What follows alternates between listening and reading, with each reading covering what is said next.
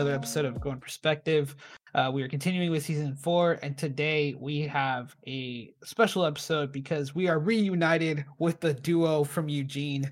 We got Lily with us today, who is probably the only person that really understood me and Eugene. Shout out everybody else, but you know. Lily's, Lily's, Lily's the duo. Um, but yeah, so Lily was uh, part of the main squad back in my first year of college over in Eugene at the University of Oregon. Uh, since then, I have done a lousy job of keeping up, but here we are today on this episode, reuniting, talking up, catching up, uh, which should be very interesting. Uh, so, Lily, thank you for joining me. Absolutely. Thank you for having me. I think Yeah. this is going to be really fun. This should be fun. This, I think this this will be a good time. Uh, so, as far as intros go, this probably wasn't the best one, but I'll hand it over to you to kind of like introduce yourself to the audience, kind of let people know who you are and what you're up to. I guess. Um just like a brief synopsis of my life. Sure. Yeah. Why not? All right, cool. The profile. the Um, profile. What's up? Um I'm Lily. Um I as Henry said, I was part of the main group back in Eugene at the University of Oregon. Henry was only there for a year. I, I was there for two years until I eventually transferred to Goshen College in Goshen, Indiana, which is a small liberal arts school, um, which is where I am now, which is where I'm coming to from currently. So Reporting live from Indiana. yeah, reporting cool. live from Goshen, Indiana, Elkhart County. Um, yeah, so that's where I'm at. That's you know what's funny? You Hmm. know it's funny? Are we the only two people that transferred out from that group? Let me. No, Claire also went back Oh, that's to right. Claire Georgia. left. Yep, that's Mhm. right. Claire left to Georgia. I'm Yeah. thinking, I'm like, I'm pretty sure that whole group stuck, uh, stuck in Eugene. They they're making it happen. Yeah, and- most of them. Um, I'm trying to think. Well, okay, I don't know about. There's a few girls that were in our group. I'm assuming that they stayed because they joined sororities. Ah, So I assume that they are still there. good old Um, Greek life. I hear there's a lot going on with Greek life right now. I can give up. OMG, OMG. It is bad. Well, okay, I shouldn't say that because I don't want any like Greek life people on my ass, but um like um from what I hear, there's a lot of COVID happening at the University of Oregon. Uh proportionally it's not that much just because it's a massive campus, but all the COVID that's happening is mostly linked to Greek life and Yeah. Greek parties, which I can't say I am super surprised by. Yeah, well, But, who yeah. I think it was Joy actually that I saw on Instagram. She shared an account that's literally all about like people coming out and like conf- like quote unquote confessing about stuff that they've seen during quarantine, Mhm. and like numerous of those confessions are like were surrounding Greek life and like how people are still throwing parties and like um I the, believe the amount of people and then the no mass and all this stuff. Like yeah i don't know what's going on there. Like they definitely have some stuff too to deal with. But me and you are no longer part of u of o so that is their problem. Shout out u of o yeah. Good That's luck, ducks. good luck y'all ggs buddies GG. Yeah. but but yeah so we had our we had our moments during that first year and then you obviously got two years of experience at the U of O um, Mhm. i think I, I enjoyed my time there for sure i think it's definitely a good moment that i look back on um every once in a while um but yeah so as lily said oh yeah, I loved Eugene. Like I had such a good time. Um it just got big, you know. It felt big all of a sudden and I, you know. Yeah, I needed Yeah. something smaller, so I left. it's and yeah and it and it's it's uh, funny that you bring up the whole like um uh, you know how we were talking about uh, before the podcast started this whole like issue of like the environment aspect right um because uh, i was like stuck on the on the fact that you mentioned that like that first year we had our group right and so in a sense like we really didn't get to see just the scope or the magnitude of how big that school really was right um because we had that support group there right we had the people in the arc who you know we all got along together back, and like- even just our like dorm community was so small and so tight like Like It was yeah, like it was a community within a community, Yeah. right? Like essentially, like everybody in that in the dorm like basically knew each other or knew of each other.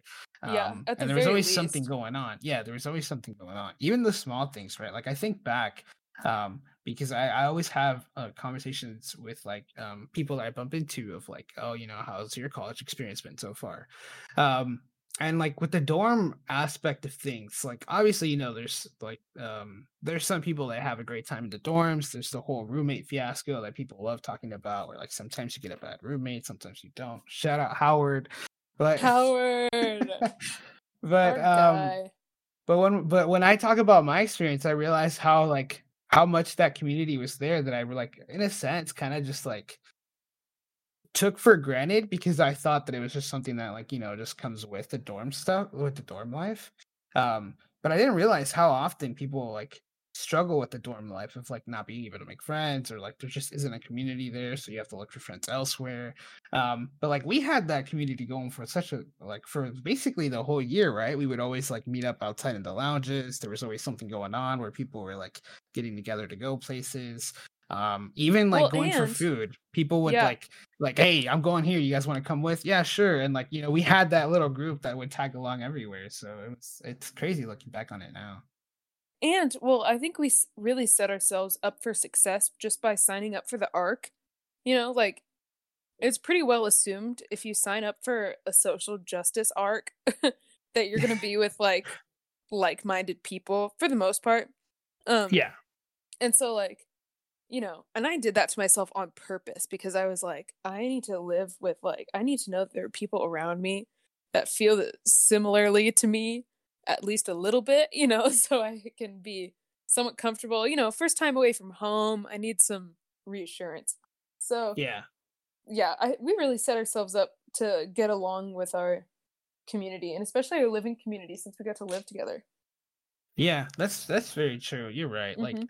i guess now looking back on it do you think that like um so obviously the- so for those people that aren't aware uh, the university of oregon does this things where they have uh, what they call residential like uh, academic residential communities which is arc for short um, and usually those are revolve around a certain theme or topic um, and the people that join those arcs then have um, a designated group that they take one class a term i believe it is um, for the whole year with that particular group and then they have a class outside of that that they share with the group which is more so of a discussion for a year long that like you just come up with different projects different things are thrown at you and you kind of have like that sense of community that is formed uh, which i think i haven't heard much from other schools that have something similar to that but i think like that is for sure one of those things that i did really like that u of o did that they provided that because i don't remember talking to somebody that didn't enjoy their arc right? Like we had the social media people with us we had the art people i think there's a native american arc as well um, and usually everybody that i talked to about arcs seemed to enjoy the arc that they were a part of. Yeah, I really valued the whole arc system and it was fun having like events with other arcs as well and yeah, talking to people about what arc they're in and like what which building is that in and like you know, that kind of stuff was really fun.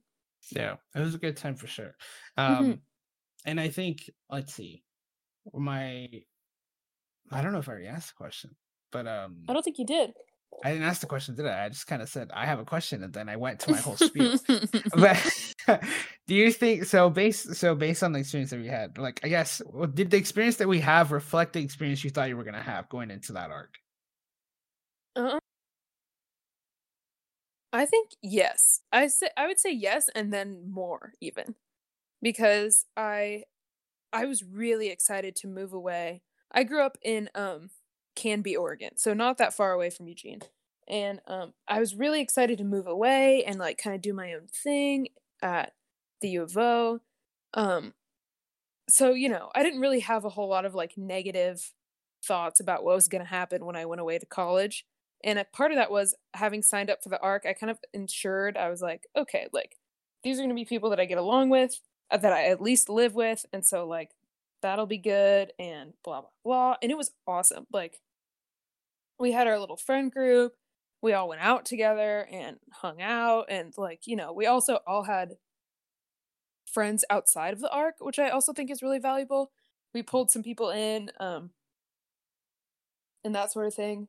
Yeah. Um, yeah, I loved it so much so that yeah, I don't know. It was awesome. And it was great for um from a career perspective as well. Um like getting to know Noah and um the other professors at the law school, I Mhm. think is going to be really valuable for someone like me who wants a career in social justice. Um Uh-huh. right, like the, I think that'll be and that kind of thing has done wonders for um our good friend Joy Yeah. who um has made tons of connections starting with the arc and then moving on from like she has her own like special interests and um obviously things that happened not through the arc just because of her own brilliant ability to find cool things to do Yep.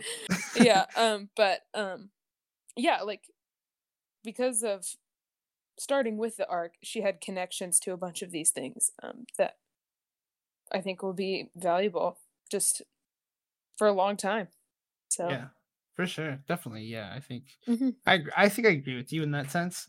Um, in that it definitely was more than I expected.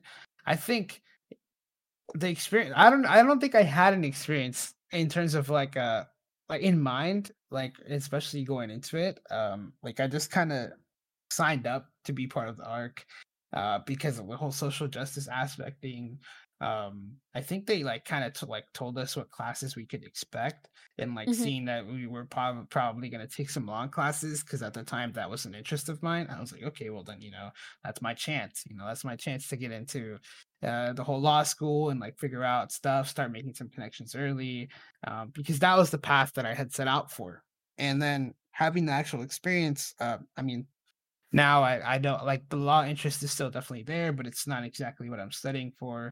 But being part of that group kind of allowed me to express my interest and explore other interests that I had. And I think it was in a in a manner that like, you know, I definitely value for sure because it's like you said, we were able to collaborate with one another and also get inspiration from one another. Because like you mentioned, right? Like like our good friend Joy, like she was out here always usually up to something and seeing she really that was out here, huh?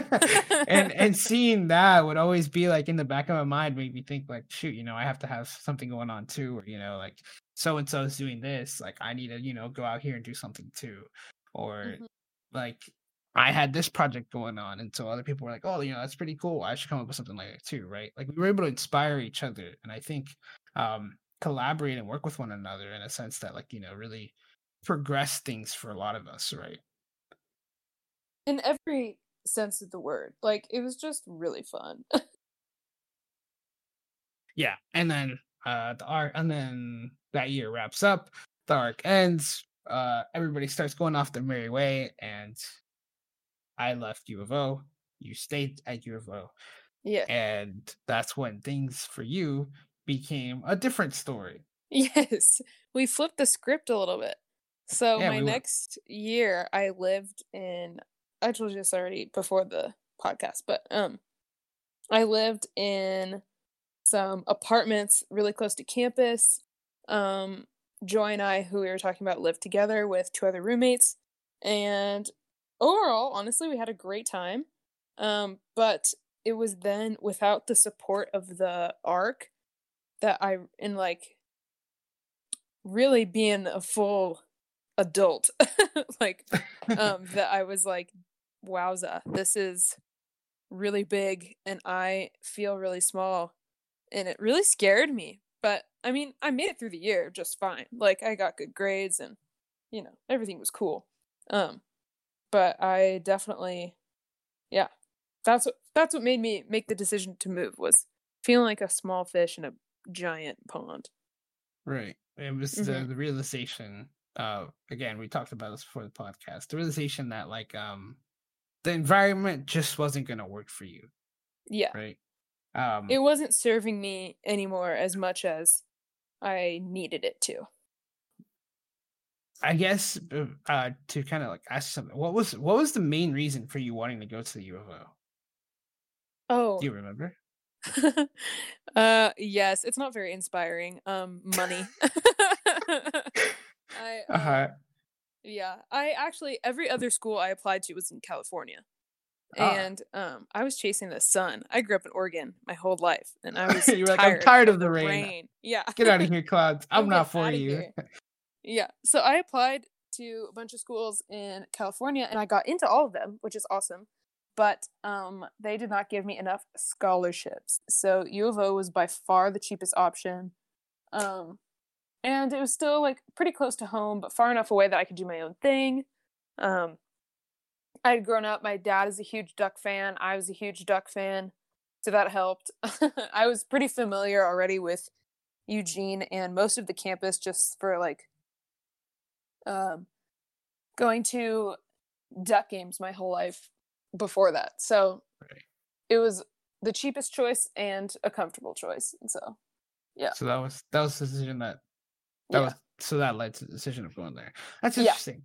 I think I have I have a similar story too, where like I kind of there wasn't really any reason for me to go to the U of O, like on my end at least. Like Mhm. I think it just worked out to the in the sense that like um it was a school that was well known. Um my family recognized that school, friends were all like, Oh, you know, that's the school to go to. And so I guess those just those things just kind of contributed to me going there. Um and I think under different circumstances, U of O definitely would have worked out for me. Uh, but obviously, I left for family reasons. My whole plan was to come back to the U of O after that year away from U of O. Um, I that's when I set out and did the transfer. That was the plan. But then after having the year at PSU, I just realized that a lot of things in terms of the environment outside of the arc weren't really going to work for me at U of O. Um, so I connect with you in that sense when you were telling me that that like um you you kind of got the magnitude of things after we left the arc just because that arc itself was a smaller community that you know really didn't in a sense like shielded us i guess is a good word uh, shielded us from everything else right? Like we we had our own community and we didn't really need to venture out of it. We did um as like individuals which is really awesome. Um a- like we all ventured out in our own ways. Like i was getting involved with the outdoor program Mhm. um and you know other people were like some people joined greek life or were doing sports or whatever um so we all branched out in our own individual sense but then when we lost our like core of the arc it was harder to um to stay together in that way but i should note that a lot of people did stay together and like are still really good friends like Yeah. jo- for example like joy and joey and i all you know we all still hang out and Mhm. um, I think that's true for a lot of other people from the arc as well. So, so it did work out, but it definitely got harder sophomore year when we all lived far away and we were all doing our own things with our various extracurriculars, you know. yeah So yeah. yeah Mhm. they- we all chased our interests right we all at the end decided to um pursue what we intended to pursue i guess in a sense from the beginning um which worked out for some people didn't work out for others hence Yeah. we're here here we are but no, nonetheless are. we made it nonetheless we made it right. um so that's school i guess in a sense that was interesting to talk about school Uh-huh. i think Old uh, school, our old school. Right, there you go. Our old school again. Shout out to U of O. Yeah, get Shout your, out to U of O. get, Sco get Ducks, baby. together. um, but let's see. So besides school, I guess on the career sense of things, um, what are wait? Now that I think about it, what are you majoring in, Lily? I am a peace, justice, and conflict studies major with a minor in um, international studies. And then, actually, before I left U of O, I'd completed my minor in legal studies as well. So I've got that. Ah, so you were able to snatch that before you left. I really, I really snatched it up right before I left. I went to Finesse Noah's your office. way. No, dead ass. I went to Noah's office and I was like, Noah was the um the leader of our arc and um an academic advisor for a lot of us because he knew the ins and outs of all the U of O minor stuff. So I went to him and I was like, How do I complete I'm leaving. How do I complete this before I go and get credits that will count for where I'm going, that will count at Goshen? And so we worked it all out so that I could snatch up that minor right before I bounced. so it was good.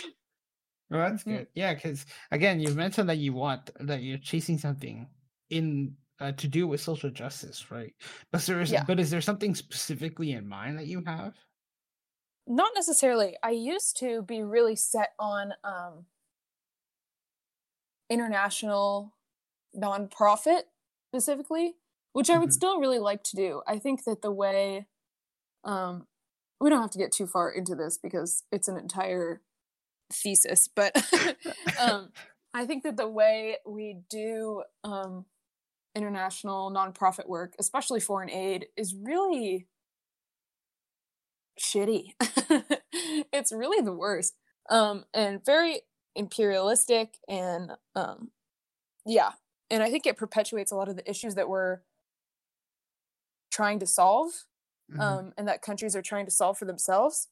Um, and so, yeah, I really wanted a career where I could work in that field to rework some of the ways we do that, which I'm still really interested in. But especially with COVID, I've really been able to look at more of what's going on in the US and how important that is and how a lot of things go overlooked because of our the reputation that we build for ourselves as um as such like a superpower country however you want to define that Mhm. um so yeah just a lot of things a lot of people that are getting that are overlooked and yeah so i think it'd be good for me to explore a career in domestic nonprofit work as well. Um specifically i'm interested in um appalachia. There's a lot of poverty in that area um that's like very really severe. There's some really good documentaries about it and um some books and stuff. So yeah i think that would be interesting um as well as i think uh indigenous people in the us don't get hardly any attention or any help and yeah so those are the things that i would like to look into and possibly do for a career i'm Mhm. exploring all my options Yeah, and Yeah. that's the that's the best you can do, right? You know, you gotta Mhm. you you got to explore so that you create options so that when it comes time to going all in in that career, you can uh, get the option A to choose something that you really want to do, but also just have the option, right? Not feel like you're forced down a certain path because you know of how things worked out. Yeah, because especially especially right now, the way first of all, the way that COVID is and the way that politics are, it is going to be a lot more challenging to do international work, which truthfully is where my biggest interest is and as of right now, most of my expertise is in international work. Like that's really what I've been studying. Mhm. Um but if I end up doing something else, something domestic, I want to like that too, you know. I don't want to do something else and be like, oh, I wish I could be, you know, abroad doing this, this. Like, if I end up doing something domestic, I want to like it and have interest in it. So I've been exploring those options as well to see to see what's up. Yeah, no, for sure. That that makes a lot of sense, right? You you Mhm. wouldn't want to be here, like you said, you wouldn't want to be here wishing you were somewhere else. Right. Yeah. um so th- and and that makes that makes complete sense it's it's super understandable i think it's also valuable on your part to like chase after something that you genuinely want to do because it'll show right? It'll show especially in the work that you want to do of um, helping other people out and advocating it'll it'll display itself if you're genuinely interested in doing that or if you have interest elsewhere you know? It, it'll be a reflection of i guess the work that you put in that Like, if you want to be doing something else and you're doing aid work of any kind, it will show and it will not only would it feel bad to for someone as an employee like it not only would it feel bad like myself wishing to be somewhere else it will literally like potentially could hurt like impact other people's lives in a very in a negative way if you're not doing your job right because you don't like it like there are people's livelihoods on the line. Like you can't afford to hate your job if you're in that field, you know. So Right. yeah, and that makes sense. Um, I guess to tr- to use this as a transition into COVID, um, Mhm. right? Because we've obviously all gotten affected uh, by Oh it. yeah. but I think to change things up for once, because usually I'll ask, eh, I'll still ask you actually, in like what what's the most drastic change that COVID did uh, had on your everyday life, On my everyday life. Well, actually, I have kind of a crazy story for you about it. So, right? Um, spring semester of last year, I was in Tanzania for a study abroad program. Um, and I was at the time living with a, at the time when COVID really started to freak people out. So, like mid March, right? Yeah. March uh-huh. like 13th or something like that. In those two weeks that the world that when we just yeah, shut the down. two weeks where we all just freaked out. Um, right. So during that time, within those two weeks, whenever that was, um, I was living with a host family in Mugumu, Tanzania, which is a rural town, um, in in the western, the mo- nor- uh, sorry, I can't talk. the northwesternmost region of Tanzania is where I was living Mhm. and um i was supposed to be there for i was supposed to be in mugumu for another week and in um then in zanzibar for another week after that and we kind of knew that covid we um all the other students on my trip i was by myself in mugumu but um i was in communication with other students from my program um Uh-huh. throughout the region, throughout the country. And um, we knew that coronavirus was getting kind of bad because we could see it in Tanzanian news, but none of our Swahili was that good. So, like, we only kind of knew how bad it was. Um, you only understood the danger sign I going got across the right. field. I understood warning, prohibited, flashing lights. It, it makes sense. Yeah, hospital, doctor, that sort of thing. So, um, right. And okay, this is kind of a sidebar, but in Tanzania, it was really cool. The um, the way that they advertised stuff like, "Hey, Corona's getting bad. Maybe you should be concerned," was through music videos. Oh, The, they had like the government or the TV companies. I don't know who is in charge of that in Tanzania, but um, they made music videos about like coronavirus and how like we need to wash our hands. Coronavirus is happening. Um, be aware of it. You know, don't visit others too much. That sort of thing. They had music videos for, and there was a series of like two or three of them that would play in the commercials, like during commercial time of the news or whatever they were watching. huh. So that was really cool. I loved that. I was like, this is awesome. You're in the Oh. middle of programming, and then a COVID music video pops up. Like, Yeah, COVID music video, back to the news. Yeah, it was awesome. So, oh, sorry, I'm taking so long to tell you this. We were, um, gosh, we were all in our host placements, and it was like the 10th or the 12th, and we are like, oh, corona is getting really bad. Um, the U.S. is sending Peace Corps volunteers home. That was our first sign that oh, shoot, this is going downhill quick. So we were all just waiting for the email that we were going home. Uh-huh. Finally, two days later, we got an email that was like, You're going home tomorrow. Pack your bags, meet here. And then we needed to take a series of like three flights to get to the US. So we're like, okay, well, shit, here we go. and um, yeah, it was crazy. So we packed up all of our stuff. And our poor host families, we had to say goodbye so fast after like building these relationships with them. It was so sad. that must have been tough. Like, hey, thank y'all for hosting us for three weeks, but peace out. yeah, Like- yeah. I was supposed to be here for a lot longer, but uh, I'll see you later. Yeah. So we packed up and um, we took a bus to Musoma.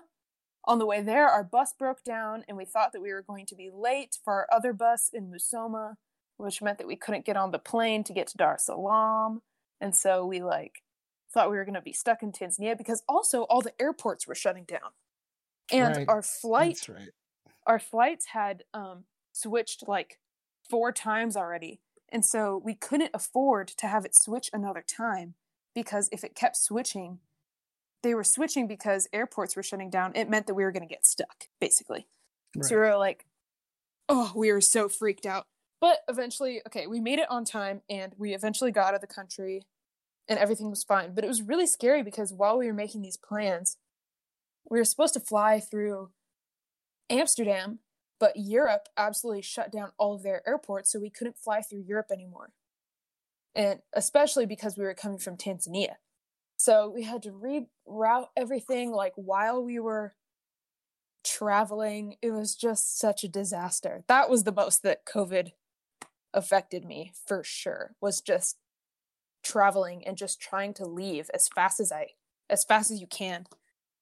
Um yeah, so that was pretty wild. But I made it, clearly. Here you are. Everything turned out fine. Yeah. so, Ladies and gentlemen, we have reporting live today. We have a special guest, a survivor from the COVID uh, emergency I- mess.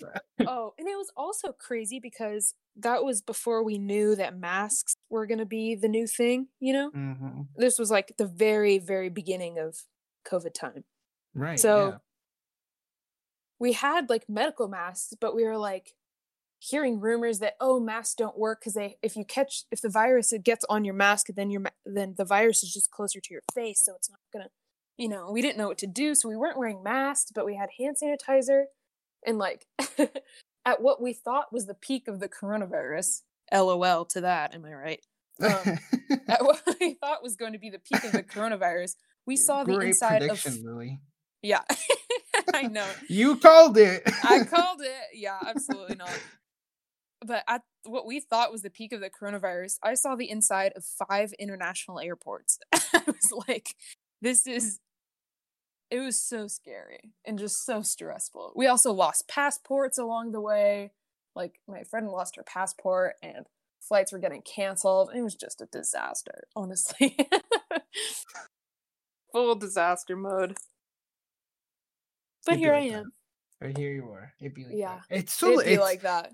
It's crazy that you bring that up because I do remember that. I do remember when I when everything was first shutting down that the airports were closed. They were closing, and Trump was like, Mhm. "Nobody's getting in, nobody's leaving," and that was like, it feels like it was so it was so long ago, but Well, I mean, it it's been a was. couple- that was it like was now a couple ago. months ago. Yeah, but it feels even longer than that just because of Mhm. how COVID has worked out and all this. You know, Yeah. like the peak is still going, so clearly you still called it. oh god. It was literally like maybe March 14th or 15th that I was like in Dubai International Airport and I was like I am going to catch the coronavirus. Like everyone here has COVID. I'm in an international airport. This is the peak of the virus. I like I'm so freaked out. But if I make it on it- home, I have made it. yeah, seriously. But like looking back on it, I was I would have been way safer staying in Tanzania than coming back to the US, dude. Like yeah, no kidding. Yeah, you probably would have. yeah, but like the the- odds of somebody getting over there compared to here, very like minimal compared to here. well, and especially in a place like Tanzania, what's really interesting about Tanzania with the coronavirus specifically is that people don't normally like travel that much.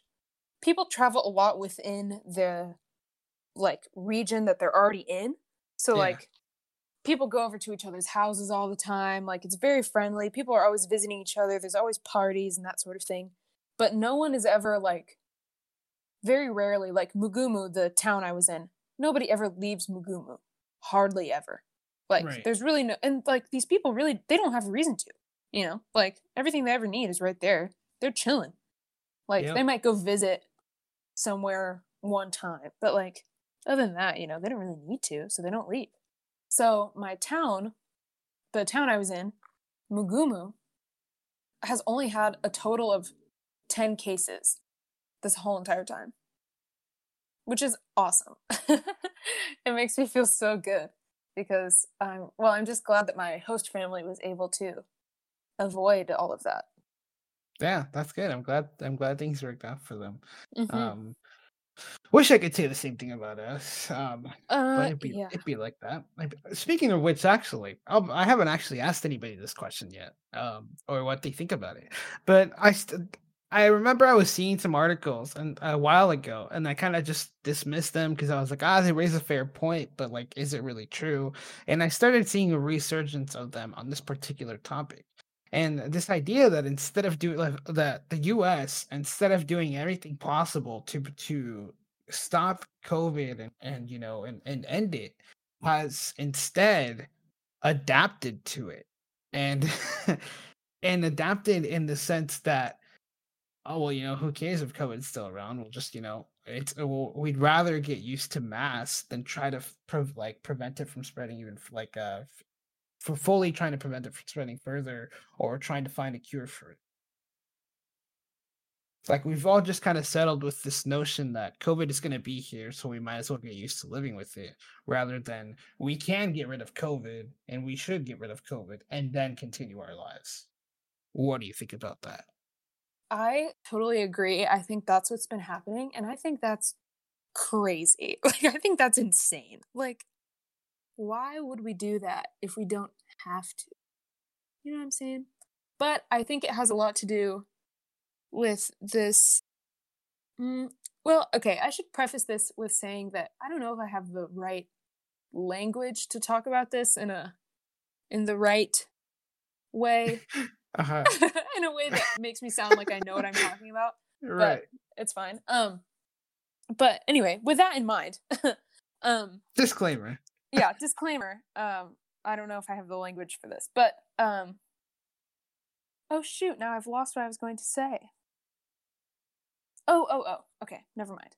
Um I think that part of American culture is doing whatever you have to do all the time, regardless. So it's this idea of like when we were younger, I don't know if your parents like this, but mine were.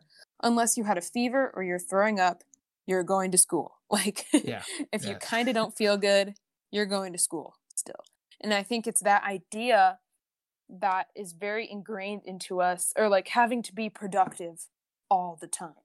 There's no Mhm. room to stay home for two weeks. We don't have room for that. Like, you have to be producing something no matter what. And so, when institutions decide that that's the way it's going to be, for example, um, colleges, then it gives individual a lot less of a choice in the matter. Um, Yeah. And I choose colleges as an example because once the college decides that you have, you being the student, if the college decides that you are doing in person classes and you are um, continuing with school and sports and everything as normal, if you're a student with scholarships, most scholarships um, will renew every for renew every year for four years. You have to go to school.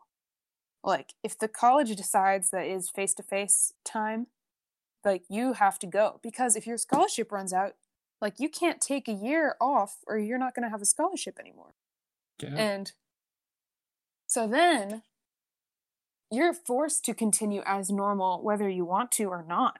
And I think that's just crazy. And I think that's why people are like, well, this is it now. Here we go, regardless of who it affects and um you know, whatever. Because I think truly in American culture also there's this obviously hierarchy hierarchy of people and especially like this very ableist attitude where like well if you could if you can't produce something like you you know don't need to be here anyways. So like Mhm. if you get corona and you're not being productive like why should we care about you? You're not producing anything. It doesn't matter. You know it's very obviously very problematic and very harmful. But i think all of those things are connected and are being shown to us in corona time Yeah. So that's Yeah, that on that. I think I I think you I think that's a solid point. You're right. You know, it's our it's the culture. It's the American Mhm. culture it's that, that, will be our way. downfall. Well, Yes. this is it. We have predicted this. This the spike that Lily predicted is still going on because of our American culture. You heard it here first. you heard it here first, folks. the end times are near. Take cover. Oh God. Yeah. yeah, now for sure. I think that makes sense. I think that makes sense. Um, Mhm. it just it's the nature of how we react to things and i think that's why sometimes it's uh, like we get- on a na- on an international level that's the ridicule right i think because of of the actions that people see from our country and in a sense though it's the the same ridicule is also part of the identity of the united states which is interesting for sure because when you look at the the international competition that's being had right it's it always comes back to the us is just not doing a good job right? Like i think canada just shut its borders again with us right? Like you can't go to canada anymore um again. And. and part of it and, and and it's always that conversation of like the united states just is not doing a good enough job and that inspires other countries to not want to do a good job too because i think we forget that you know a lot of a lot of the times people love saying you know like we're um what is it? Is it first world country and you know we're we're role, a role model to other countries etc we some people love preaching that but then they forget that like all of our actions are looked upon and this is one of them like what we do is very important. It's not just we have I think a tendency to think that it's all about us. Um Americans are always very centered obviously in their own conversations. Mhm. Um especially you know, white straight cis male Americans as we know. Um Mhm. but like it's very centered around that and we forget that our actions have not only a national effect but an international effect as well. Yeah. Solid way of putting it Thank you. round of applause for lily what a, you. Thank you everybody. what a great what a great statement Tru- truly the best of us truly the best of us oh, Henry. Don't right, flatter well- me. Well, I think uh I think we did a good job of covering all our bases. Um let's see. Oh, good. We had we had the conversation about school. We got into your um social justice career and what you would like to do with that. We used that as a perfect transition into COVID. You gave us the wonderful story about Taz, uh, Tasnia. Shout out Did that them. make any sense when I was saying things? I felt like when I was talking, I felt like I didn't make any sense. It made sense. It made sense. It was very Okay, good. descriptive. You're a solid storyteller. Congrats. Good oh, job. thanks. Good. Thank you. um and you and you reminded me of everything that happened then i told like i like i said i totally forgotten about the airport shutting down and all that it was stuff yeah, it was crazy. Well, and also like, you know, if you're not using airports that regularly, you don't if you don't happen to be in or- like in another Right. country while that's happening, it doesn't like matter that much. You know, you're like, eh, okay.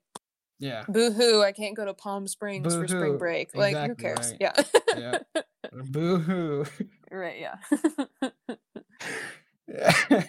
but when you're me and you're in rural Tanzania, right um, and Europe is starting to close, it gets a little spooky. yeah definitely it's up in the air Yeah. you don't know what's gonna happen Yeah. Yeah. We had actually um there was another group another um group of students on their study abroad in Ecuador and they They did get stranded? stuck. Yeah. They were actually stuck for an extra like 2 weeks I think. They were just on lockdown at some random resort in um Ecuador. a resort shouldn't I, s- mean, yeah. I mean well Well, okay. well we resort. uh resort like It's really a hotel. like a two but- week vacation Well, but it's extra bad because um oh that's what we all thought too. We are like, oh, they're chilling. They're in a tropical country at a hotel. You know, we don't need to worry Yeah. about them too much. They'll get out of there eventually, no big deal. They got their drinks with a little umbrella. They're yeah, exactly. The um the hotel was like outside of the city where the airport was, and the city shut its borders down, which is also where all the food is. So all the Oh. food at the hotel was starting to rot. There was like a shortage of food. They had to like the leaders had to like somehow get into the city. They had to like I don't know how they convinced somebody to let them back in or how that worked out, but they convinced someone to let them back into the city, bought a bunch of food, had to figure like they were considering are we going to have to ration this out or like how do we It was a huge thing. It was scary. And I wasn't even a part of it and I was like scared for them. Yeah, no kidding. Yeah, Mhm. getting stranded, especially in a country that you're not too familiar with, very, yeah, very scary for sure. very spooky. well, I think um I think we've arrived at the end of the conversation. Uh, like I said, I feel like we covered our bases. Um, I Mhm. think it's time we start wrapping this up. So, at the very end of my episodes, Lily, what I'd love to do is give my uh, guest a quick 30 second window to basically promote, shout out, plug, do whatever you want to say, um, and really just take over the the episode. So, feel free to take your window of opportunity, Lily. Well, truthfully, don't have a whole lot to plug. Um, follow me on Instagram at Lily Rose F, just like it sounds, all lowercase. Um, you can follow me on TikTok at Cloud Salad. Um, I make some pretty good content. That's a lie. It's shitty content, but it's a good time. Um, it's all for fun. It's all for fun. And yeah, I don't know. If you're an employer and you like what I have to say, um, reach out. Wow, That's that's, a that's sol- that's a solid one. I don't think that is so. I just that is a great. I've never thought about doing that. Yep. You know what? If you've ever listened to an episode of mine and you're an employer, uh, hit my DMs. Is all I'm saying. yeah. That- Feel free to slide into the DMs. Henry Feel has free. my number. Yeah. Yeah. Yeah, you just shoot me an email. I know. got you. yeah. That makes dude. I, oh my god, what a plug! That was another round of applause for Lily. Another round of applause. Out Thank here you. husling, looking for a job. I'm What a- hustle. What a gal! What a gal! Yeah. Mhm. Well, there you have it. Hit up Lily. Henry, it was nice employer. talking to you. Yeah. It was great. It was great talking to you. I enjoyed our catch up. Um, I Yeah. feel like we had some wisdom to provide. Obviously, we were also like uh future. What do they call it? Future tellers, fortune tellers. Uh, since w- Oh, Lily was able to tell the future of the spike, yeah, that's like she's psychic. She was able to tell the spike of the coronavirus. Clearly, she called it correctly. It was back in Called it correctly in mid March of last year. Yeah. Yeah. We're out here seeing the future, y'all. This is this is this is how we roll. Um, but with that said, thank you all for tuning in. Uh, I hope you all enjoyed what we had to say, and we'll be back for another episode in a week. So stay tuned. And with that said, we hope you have a good day, night, evening, whatever it is where y'all are at, and we'll see you for the next episode. Peace out.